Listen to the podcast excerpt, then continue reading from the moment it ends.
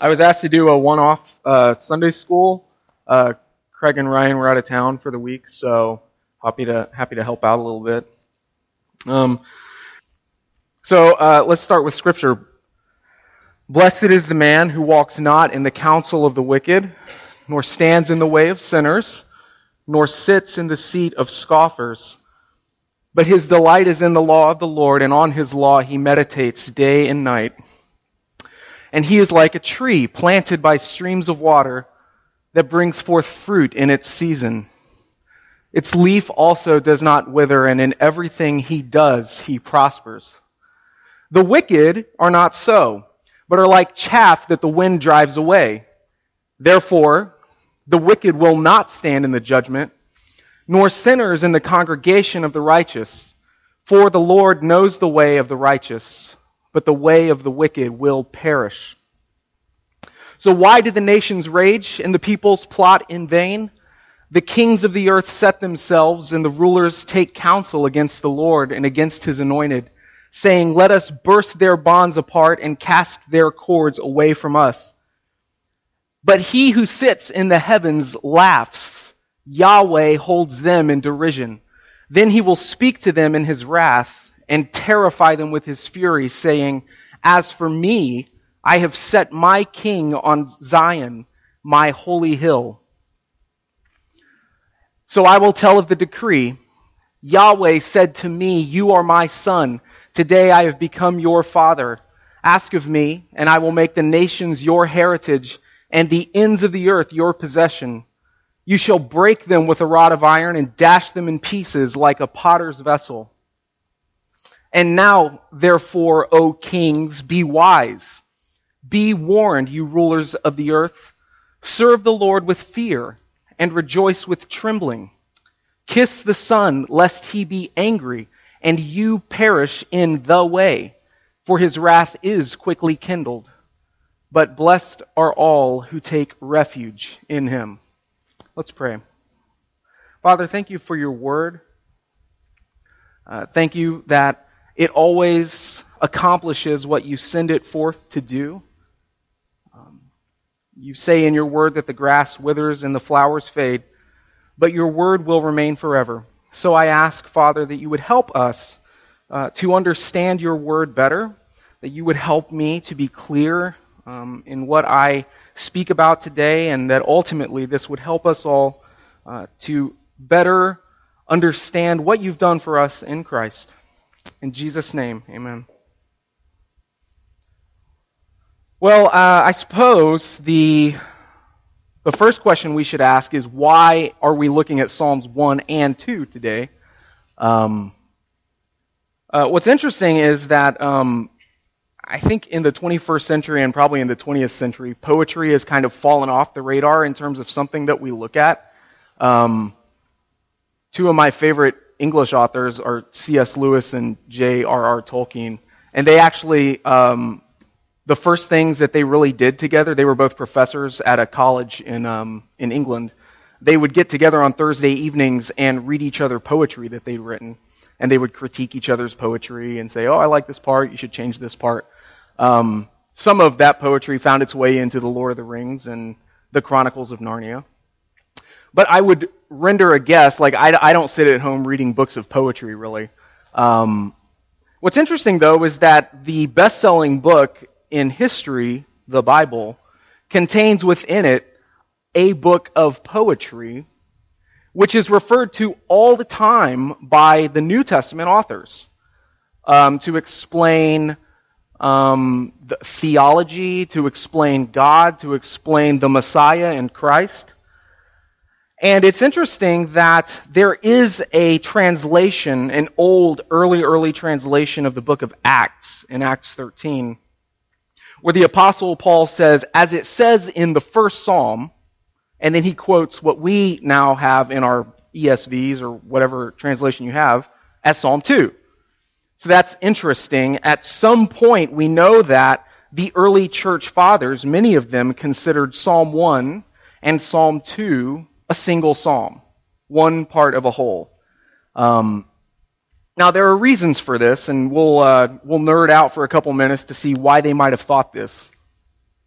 Um, the Talmud, which is a very, very, very old Hebrew uh, commentary on Scripture, said that the first psalm begins and ends with blessing.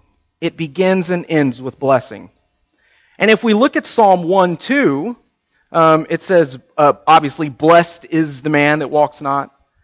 And at the end, it says, blessed are all, at the end of uh, chapter 2, blessed are all who take refuge in him. So there's blessing. Um, there's something to look at uh, regarding the titles of poetry.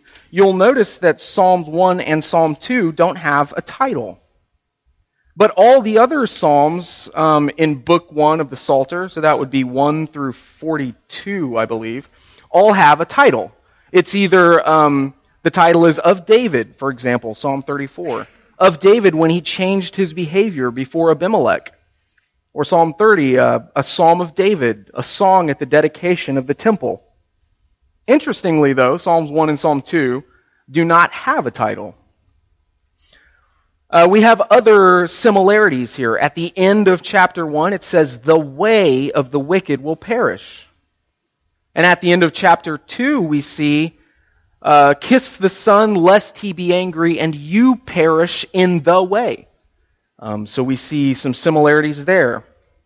I really like this one. Uh, in Psalm 1 and 2, it says that he meditates on God's law day and night.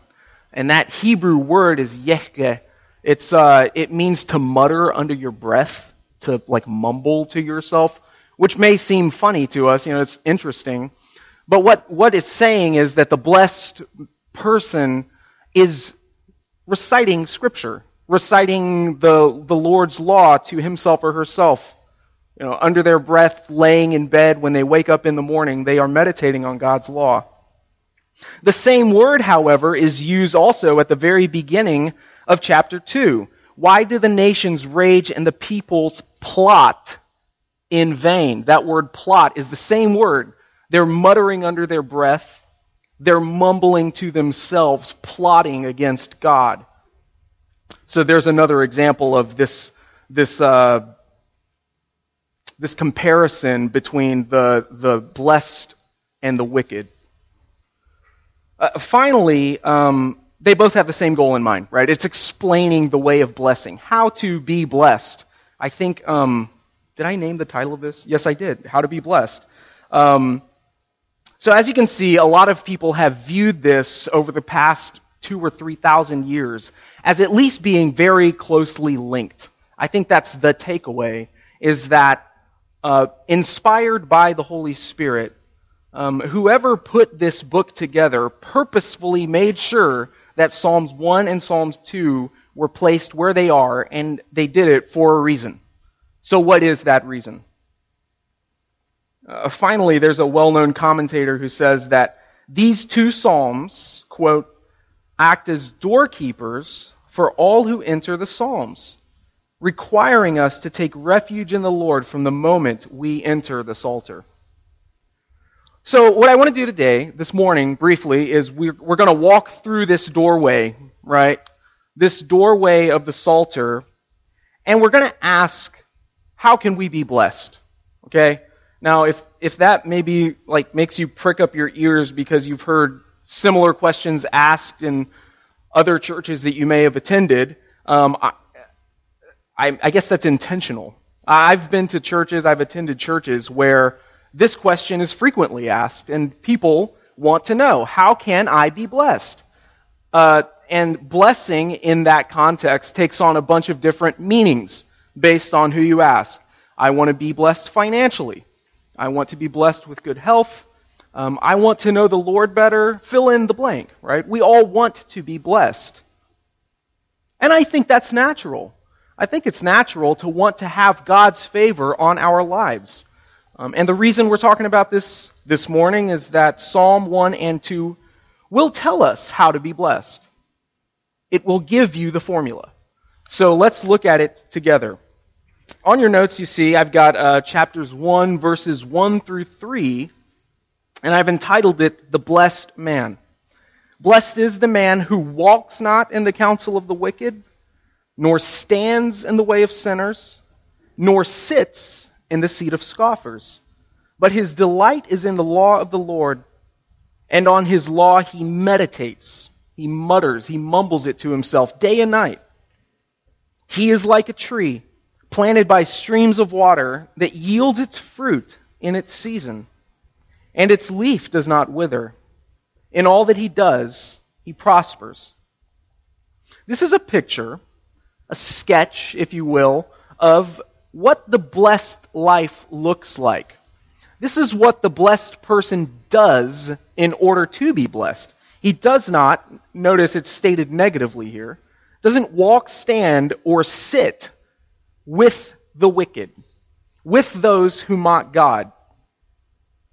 Now, I've heard from friends and from various people whom I've met that say that this is a picture that really, you know, you don't want to walk with the wicked. You can't really help that though. You know, you go to work, you, you're around them. You don't want to stand in their way for sure, because then you're stopping and you're spending more time with them in their way. And you definitely don't want to sit with the scoffers, because that means you're staying with them. Uh, that means you've decided to sort of camp out here and really take in this relationship with the wicked. Now, I think that definitely there is some imagery here in that there is this path that we move down in life and that we are uh, at danger. There is a reality that we are surrounded by the wicked and sinners and scoffers, and that we are not to associate with them in their way or to sit with them in their presence. But notice that what it is not saying here is that it's okay. You have to walk with them. You really shouldn't sit with them. Really, you don't want to uh, sit with them. Sorry, you don't want to stand with them. It's but there's varying degrees. There are grades to how we interact with them. That's not what it's saying. Uh, I mean, if you look at the text, it very plainly says that the blessed man does not walk does not stand and does not sit with the wicked. We're going to circle back around to this because I think in all of our lives we find ourselves at times walking, sitting, standing, and at various points it may be varying degrees. But we're going to have to come back to this and ask, how can this be? But the, it's plainly set forth here in Scripture the blessed man does not do these things. Rather, Stated positively, he's like a tree. The man who avoids the wicked, the person who does not stand with the sinners or sit with the scoffers, is like a tree. There's this um, agricultural language. Um, the nation of Israel and those nations at that time were agrarian. Um, so they would know about fruit trees and olive trees and vines.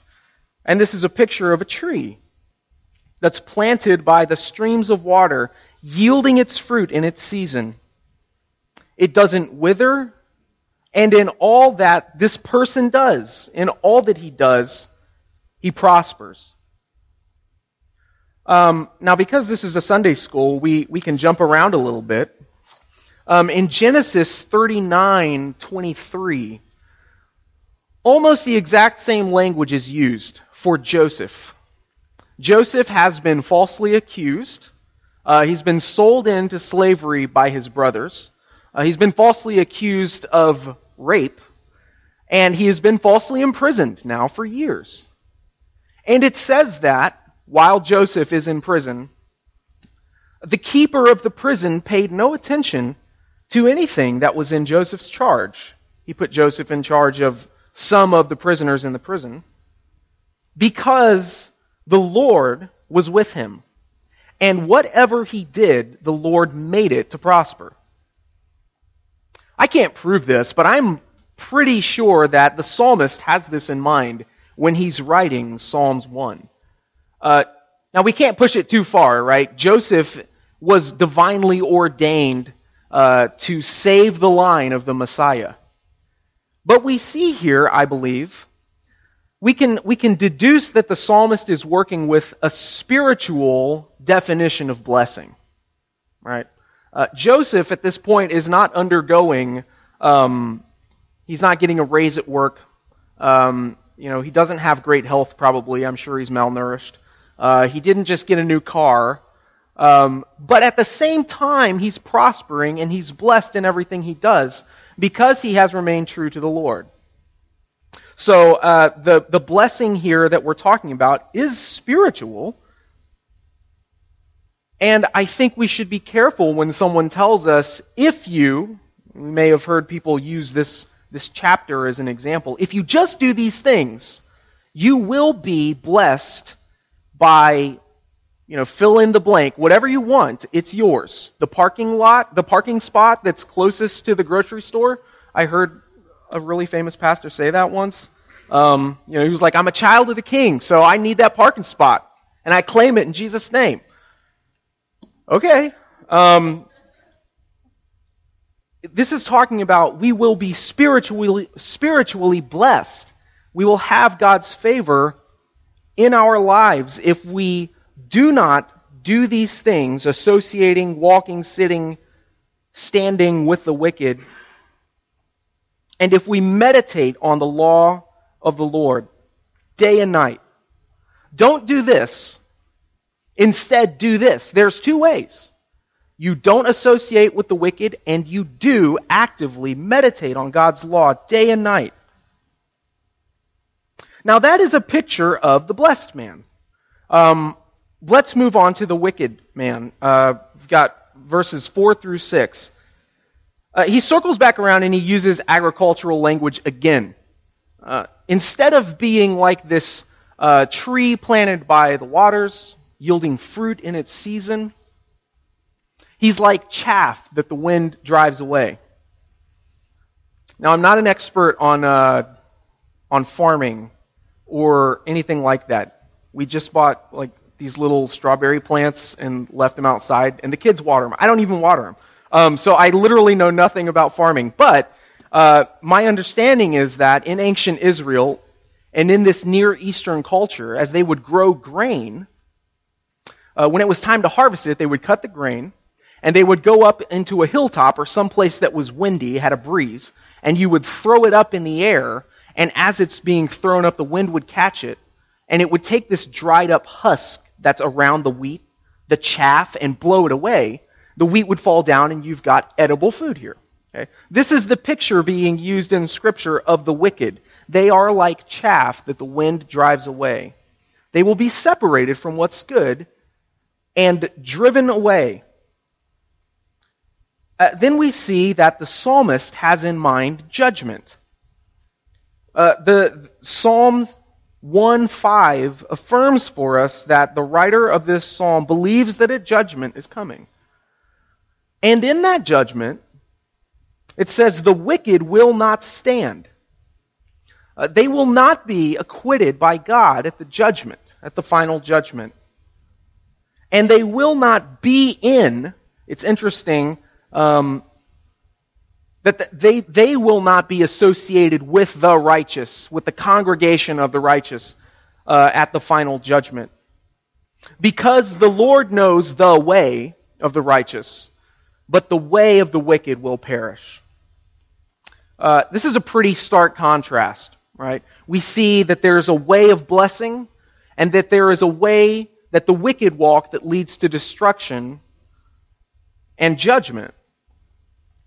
I want to be on the way of the blessed, of the blessed man. I'm sure that that sounds good. We don't want to be destroyed by God. Again, though, we have to ask, how can this be? And I think it's very helpful, and I think it's necessary that we keep reading. Because we've seen this sort of zoomed up sketch of what the blessed person looks like compared to the wicked person.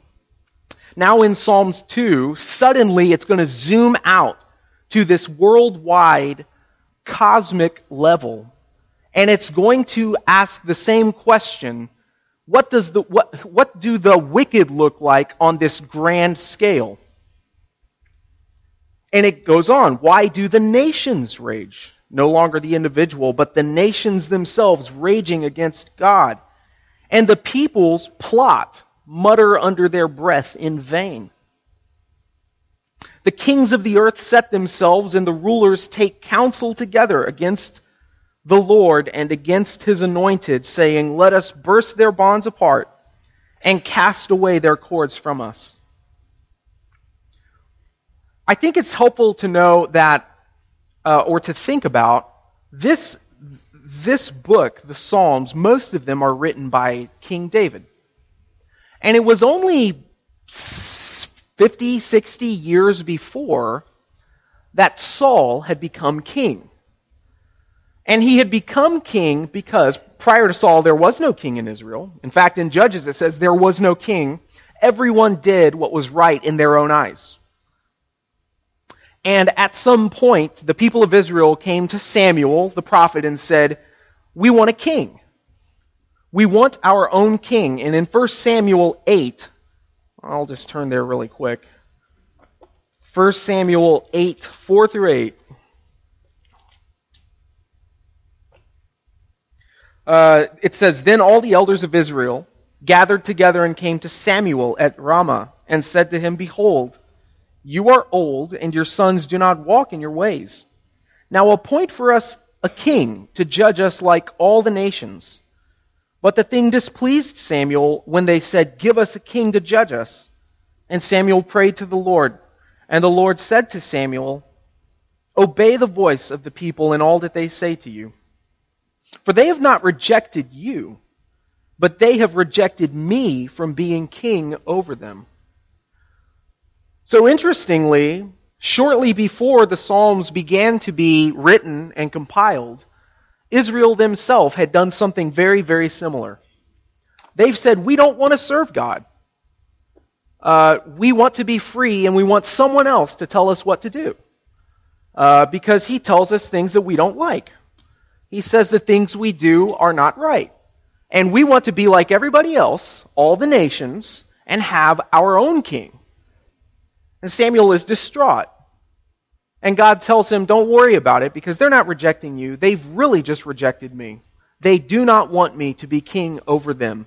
Even though I saved them in Egypt, even though I brought them out, even though I'm the one who's given them this land, they don't want me. And I think it's helpful to think about today. I mean, do we see this? Do we see kings and rulers saying that they don't want to serve God? Maybe. They may not be so explicit. They may just say that they don't believe in God, right? Um, but it's interesting that in the past 150 years, really, was when just this virulent form of um, atheism came about.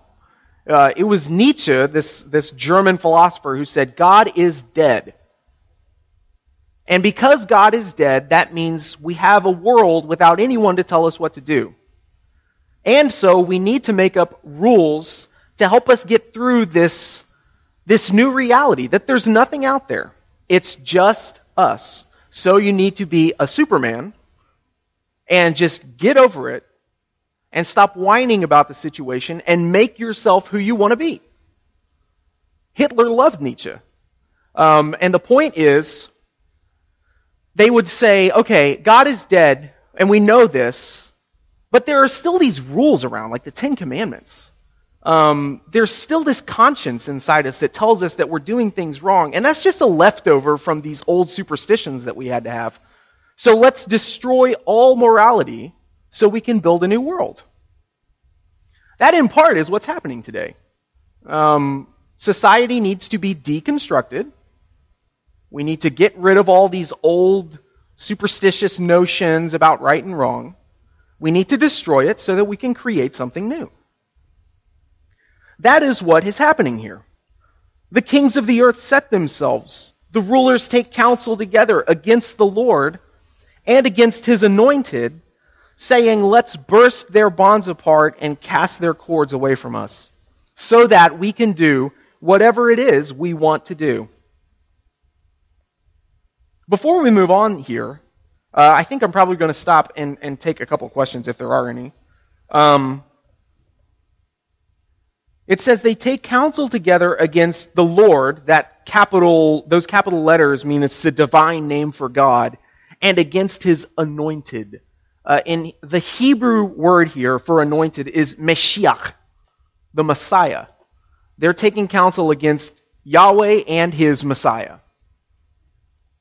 Um, I suppose I should probably pause here before I just keep going to ask Are there any questions? Are there any observations? Any anything at all?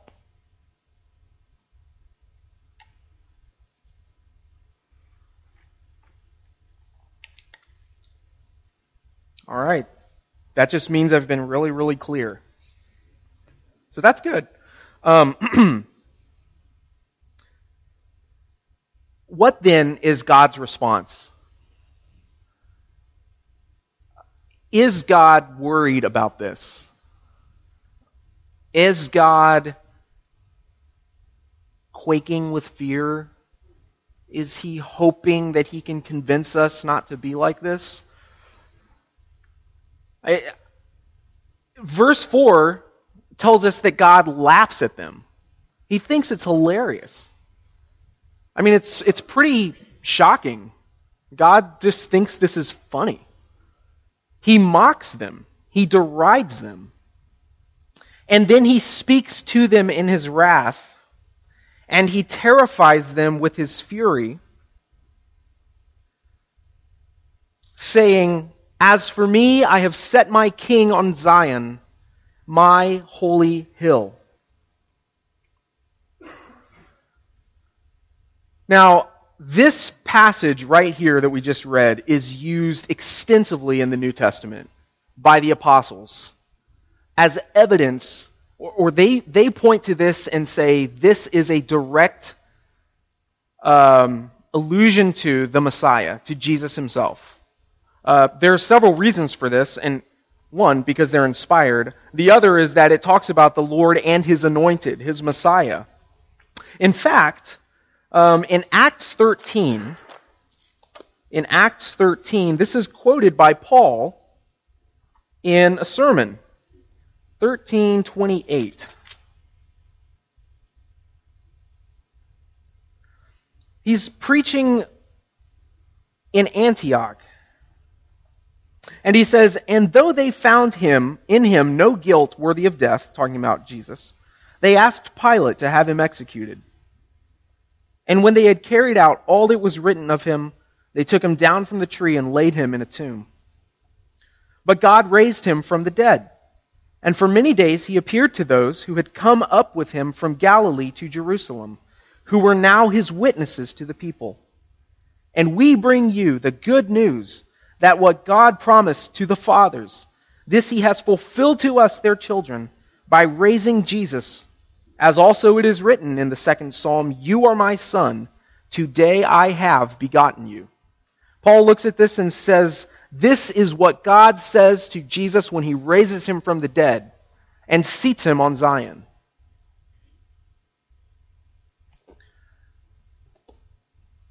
Jesus goes on, uh, the Messiah, whoever is speaking here, we, we know that it's the Messiah, says, I will tell of the decree. The Lord said to me, You are my son. Today I have begotten you. Ask of me, and I will make the nations your heritage, and the ends of the earth your possession. You shall break them with a rod of iron, and dash them in pieces like a potter's vessel. This is what God has promised to Christ. And in Revelation 2 26, I'm sure you've read this before, Jesus applies the exact same promise to those who believe. The one who conquers and who keeps my works to the end, to him I will give authority over the nations, and he will rule them with a rod of iron, as when earthen pots are broken in pieces, even as I myself have received authority from my Father. The promise of Psalms 2 that God gives to the Messiah this declaration that all authority over the nations has been given to him, is then promised to you and I by Christ in Revelation. It's pretty awesome. It's exciting. But now I think we're coming to the end of the handout. And I've got plenty of time left, which is good. And we, we ask the question again. Okay, so how can we be blessed? How can we be blessed? I think that we can ask the question, how can the wicked be blessed? Uh, some pretty strong terminology, language has been used when speaking about the wicked. They'll be blown away like chaff. They won't stand in the judgment because they mock God. God laughs at them and derides them. Is there any hope, you would ask, rightly, I think, that the wicked can be blessed? Well, we keep reading. And here God addresses the wicked kings and rulers. Now, therefore, O kings, be wise. Be warned, O rulers of the earth. Serve the Lord with fear and rejoice with trembling. Kiss the Son. Uh, this is a, uh, an example of what you would do to a king is you would kiss him on the cheek. You would show that he was superior to you.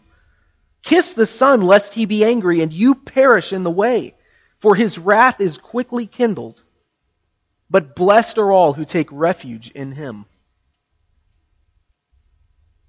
We see here that the wicked can be blessed.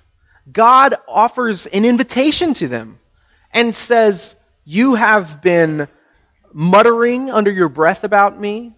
You've tried to throw off my rule. You've mocked me and the king that I put on Zion. So come to me and take refuge in me, and you will be blessed. It's, it's shocking, really, that the same God who is mocking and deriding these wicked people is offering them blessing, uh, is offering them beatitude if they just come to him to find refuge.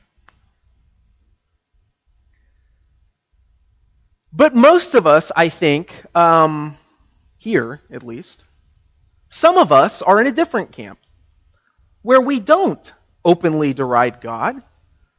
Uh, we try not to walk in the way of the wicked. We try not to laugh at their jokes. Um, we, right? I think that we would all say that our desire is to be blessed and to love God. But if we circle back around to the beginning of Psalms 1, we have to ask ourselves, but do we really do these things? Um, do we meditate on His law day and night? I don't. Do we completely avoid the ways of the wicked? Sitting with them, standing with them? Probably not. And do you or I feel guilty about it? I know I do sometimes. Have you ever fallen into this uh, this this cycle, if you will, of I don't know, you're struggling with sin, you are feeling depressed, you are feeling discouraged, maybe you doubt, um, maybe you haven't read your Bible, and you begin to feel guilty you think, well, maybe, what have I not been doing right? I don't know, maybe this is just me. Have I not been reading my Bible enough? Is that the problem? Have I not been praying enough? Um, I think it's a valid question. And then maybe we think, well, maybe if I just fix that, then I will be blessed. And this problem will go away. But that's not what it says here in Psalms 1, 1 through 2. It doesn't say if you do a little better. Um, it says do it perfectly. Right? This is the problem. So, how then can we be blessed? How can the Christian be blessed? Is the question. And I think I, I, the way to look at this is to ask the question who can be blessed? Who has done this perfectly? Who has followed the laws of God perfectly? The only answer we're given in the entirety of Scripture is that Christ has done it perfectly. That is the answer to the question. Luke 2 tells us that Jesus was fully submissive and obedient to his parents. Now, if you still live at home with your parents, that's a tall order. Because I remember when I lived at home with my parents, that was a tall order and I couldn't, I couldn't live up to it. It just wasn't possible. As much as I wanted to sometimes. But Jesus was fully submissive and obedient to his parents. Uh, in John 8 29, Jesus says, He who sent me is with me. He has not left me alone. For I always do the things that are pleasing to him. Always. No equivocation. Always. Can I say that? No. Sadly, I cannot. Do we want to say that? Yes. But can we say that we always do the things that are pleasing to God? No. Jesus prayed perfectly. Mark 1 tells us, rising very early in the morning while it was still dark, he went out to a desolate place and there he prayed. This would happen all the time. All the time. Um, I don't know about you, but I, I'm not waking up, you know, like super, super early and then trying to find a desolate place to pray. Um, but Christ did. And then Luke 22 tells us, and when the time of his death drew near, Jesus said, Father, if you are willing, remove this cup from me. Yet not my will, but yours be done. So even when faced by a horrible death for something he did not do, Jesus still submitted his will to the Father. This is a picture of someone who is truly blessed. And why is he truly blessed? Because he does everything right. And he does not do the things he is not supposed to do. So, who is the blessed man? Is it you? I, it's not me. It's Jesus. Jesus is the blessed man of Psalms 1. Now, you may be asking, as I asked myself when I first heard that, okay, prove it to me. Prove it to me. Okay, I'll see if I can do that. I've got a few minutes. Is Jesus the blessed man? Has he done everything perfectly? And are we blessed as well by taking refuge in him? That is the question. Is Jesus the blessed man of Psalms 1? And are we just like the wicked in that we also take refuge in Christ? Let's start at Genesis 1. You always got to start at Genesis 1 1. In the beginning, God placed our first parents, Adam and Eve, in the garden. And He told them they had to do things. He said, Don't do this. Instead, do this. He said, You are not to touch and eat that tree of the knowledge of good and evil. And you are supposed to rule over creation and to keep this garden and to be fruitful and multiply. And what does what do Adam and Eve do? Well, they they don't do what they're supposed to do. They don't guard the garden. They let the serpent come in and the serpent deceives them, and then they do what they're not supposed to do. They eat from the tree of the knowledge of good and evil, and are cast out of, their gar- out, of the garden. The Apostle Paul looks back to this in Galatians 3. And he's telling us that we are incapable of doing the good that we are supposed to do and we're incapable of not doing the wrong that we're not supposed to do. But he's talking to people that still think they can do it and are trying really hard and attempting to do these ceremonies and these rituals and these things to be blessed, to get God's favor. And in Galatians 3:10, Paul looks back to Deuteronomy and says, "For all who rely on works of the law are under a curse. For it is written, Cursed be everyone who does not abide by all the things written in the book of the law and do them. That's the standard. Perfection. Now it is evident that no one is justified before God by the law. For the righteous shall live by faith. But the law is not of faith. Rather, the one who does the law shall live by it. If you want to, if I want to be perfect by keeping rules and doing things, it better be perfect. And we know that it is not. But then, as we mentioned before, Jesus comes to us.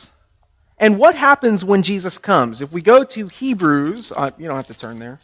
Hebrews 10, 5 through 7. What does Jesus say when he comes into the world? When Christ came into the world, he said, Sacrifices and offerings you have not desired, but a body have you prepared for me. In burnt offerings and sin offerings you have taken no pleasure. Then I said, Behold, I have come to do your will, O God, as it is written of me in the scroll of the book. Jesus comes to earth and says, I'm here to do the work. I am here to do your will, O God. That is why he came. And then in John 17, 4, in the high priestly prayer, Jesus says, I glorified you, God, on earth, having accomplished the work that you gave me to do. I did it. And now I'm going to the cross.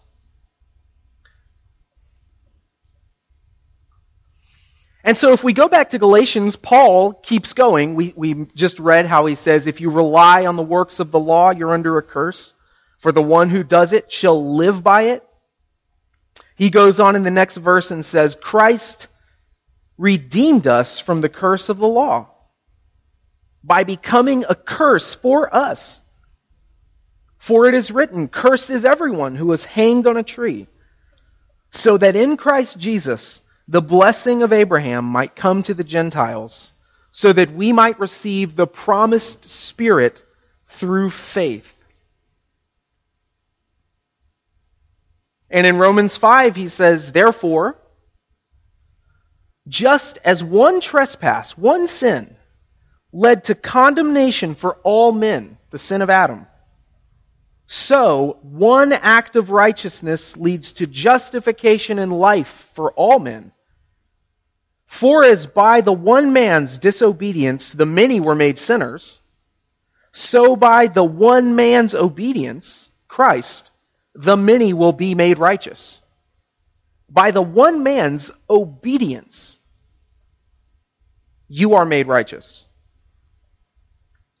Romans 3. Then what becomes of our boasting? It is excluded, obviously. By what kind of law? By a law of works? No, but by law by the law of faith. For we hold that one is justified by faith apart from works of the law. It is not doing the works, meditating day and night, not walking with the wicked that justifies us before God. It is faith in the one who did those works. It is faith in Christ. And so 2 Corinthians 5, to wrap it up, 2 Corinthians 5 20 through 21, we implore you on behalf of Christ, be reconciled to God. Take refuge in the Son. For our sake, He, God, God made Jesus to be sin, who knew no sin, so that in Him we might become the righteousness of God. Christ has done the works of the law perfectly. So not only does he die for the sins that we have committed, for the sin that Adam committed, but he has also lived and done the works positively that you and I cannot do, fail to do every day. This is why Jesus when we look at the Psalter from the vantage point of Christ having come and revealed himself to us and the mystery of his will. That we can say, Amen. In truth, the blessed man is Jesus Christ, and we also must take refuge in him, just like the wicked. Why? Well, because we are wicked. We have not lived according to the law. We have not kept it. We have sinned. And we continue to sin. And so at this point in Paul's letters, he always says this. He stops and he's like, well, okay, this sounds really good. This sounds too good to be true. And you're going to say to me, well, if that's the case, then I'm just going to keep on sinning. So that grace can abound. I was a sinner before. I didn't do anything to gain salvation, so I'm just going to keep sinning. And Jesus is just going to keep saving me, right? And of course, Paul says, God forbid. Or Peter would say, Do you not know? Do you understand what has happened here? You weren't saved by the blood of an animal, by the blood of a goat or a cow. You were saved by the shedding of the precious Son of God, the eternal King. And we did Doctrine of God, right? This same God came and accomplished the work for you and was put to death on your behalf. Should we continue in sin? We know the answer, right? And so, knowing what Christ has done for us, knowing that He is the blessed man, what do we do? How are we blessed? Well, first we take refuge in Him. We run to Him in faith. And then what do we do with our lives? We grow in knowledge of the gospel. And then out of gratitude for what God has done, what do we do? We meditate on His Word. We avoid the wicked and their ways. We go to God in prayer. We learn about Him. We grow in the fruit of the Spirit. We put to death the deeds of the flesh. But not because we, we, you know, we don't get it twisted though. Even though we tend to want to do that. This is not why you're being saved. No, it, the work is done by Christ. And so, to wrap it up, it's 9.50, and then I guess we can uh, go to questions. Or you might get out early. Um, I think that reading Psalm 1 and Psalm 2 are an excellent way of using the, the three headed paradigm of guilt, grace, and gratitude. Guilt, grace, and gratitude.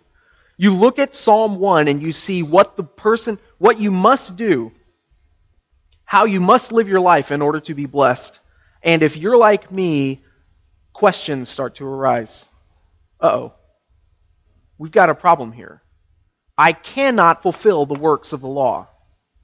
You see that throughout Scripture when you see these imperatives from the Apostle Paul, or you read the law of God in Deuteronomy or Exodus. I deserve nothing but judgment. This is the guilt that we feel, that is the condemnation that the law brings. But it doesn't stop there. We keep reading and we see that God has given his Messiah and told us to take refuge in him. He offers us grace and forgiveness. And we are justified and we find forgiveness by faith alone. By faith alone. And that should naturally lead to gratitude. The gratitude for what Christ has done in our lives, for the way that He empowers us by His Spirit to continually put sin to death in our lives. And when we fall into sin, we run back to Christ. And it says that there's not a smoldering wick that he will put out. There's not a bruised reed that he will break. Because you are in Christ. I'll close with this. I think this is a great picture of, uh, of what happens to us. It's in Zechariah. the prophet is having a vision and he sees the high priest at the time, Joshua, which is interesting because Jesus means Joshua. This is before the coming of Christ. He's in a vision and he showed me, the prophet saying me, he showed me Joshua, the high priest, standing before the angel of Yahweh. And Satan standing there at his right hand to accuse him. Does that happen? Do you ever feel the accusation? Just the, and it's true. You are someone who sins. Satan standing there at his right hand to accuse him. And Yahweh said to Satan, The Lord rebuke you, O Satan.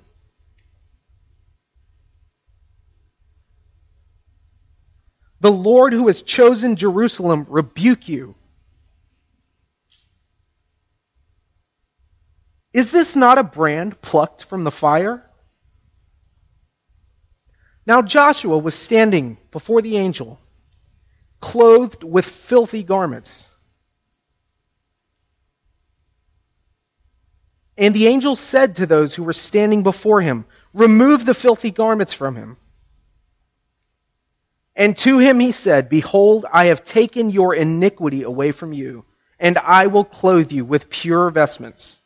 And then he goes on to clothe him in clean, pure garments. Is this not what Christ does for us, even though Satan accuses? He rebukes Satan, and he says, No, this is mine. He is mine. As Jesus said in the high priestly prayer, he prays for you because God has given you to Christ. And so Christ prays for his own. You are clothed in the righteousness of Christ. So the work has been done by Jesus. We run to Christ over and over again and take refuge in him. And he empowers us to do his will, falteringly, imperfectly, but with the knowledge, because he's promised us that we will be uh, glorified in the end and that he won't lose you. Um, we have five minutes. That was a lot. Uh, yeah. Yes.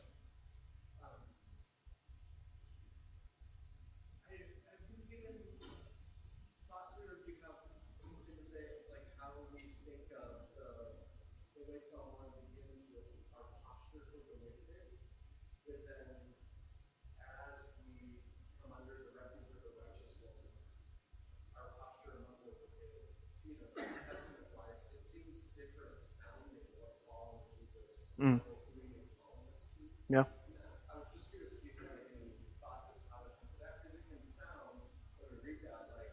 you have to stay out of the world, especially when you're a preacher. make sure you don't sit with them. Right. Yeah. Yeah. Yeah. Um, off the top of my head, I think a, a potentially helpful way to think about that is when Paul is writing one of his letters and he's giving, um, he's talking about how they're not to associate with a brother or a sister in Christ who has done this sin openly and refused to repent. And then he, he, he sort of does a caveat and says, now I'm not talking about the world. I'm not saying you can't associate with them or be around them or interact with them because then you couldn't interact with anybody, right? So there is, there is certainly a recognition now that the gospel has gone out to the nations and that we're not secluded in this little kingdom in Israel, that we are in the world, uh, but we are not to be of the world. So yes, that, that is helpful to remember that Psalm 1, Psalms 1 is written to you know, imagine if it was like Americans and Americans were God's chosen people and we didn't let anybody else in, you know, unless you unless you went through this really really difficult process like, you know, get circumcised, do all these things and don't talk to anybody outside of America. Well, that's that's one thing. It's something else when we are in the spiritual kingdom of God on earth and we live among the world. And we are called to be salt and light. Is that partially a good answer? Okay. Three minutes left. Who's next?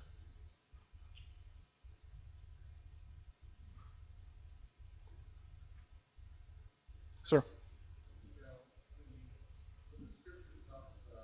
Those seeking to those seeking to live by law and those living by faith, what does living mean? Does it mean escaping death and actually obtaining life, or does it mean a pattern of how we conduct ourselves, how we live our lives? Or is it both? I suppose from a certain. Um, there is an aspect from which it could be referring to both. But I do think that it would be the second of those. Yeah, to live your life according to the law. Moving through life attempting to be justified and to gain life by doing these things according to the law, as opposed to living your life by faith.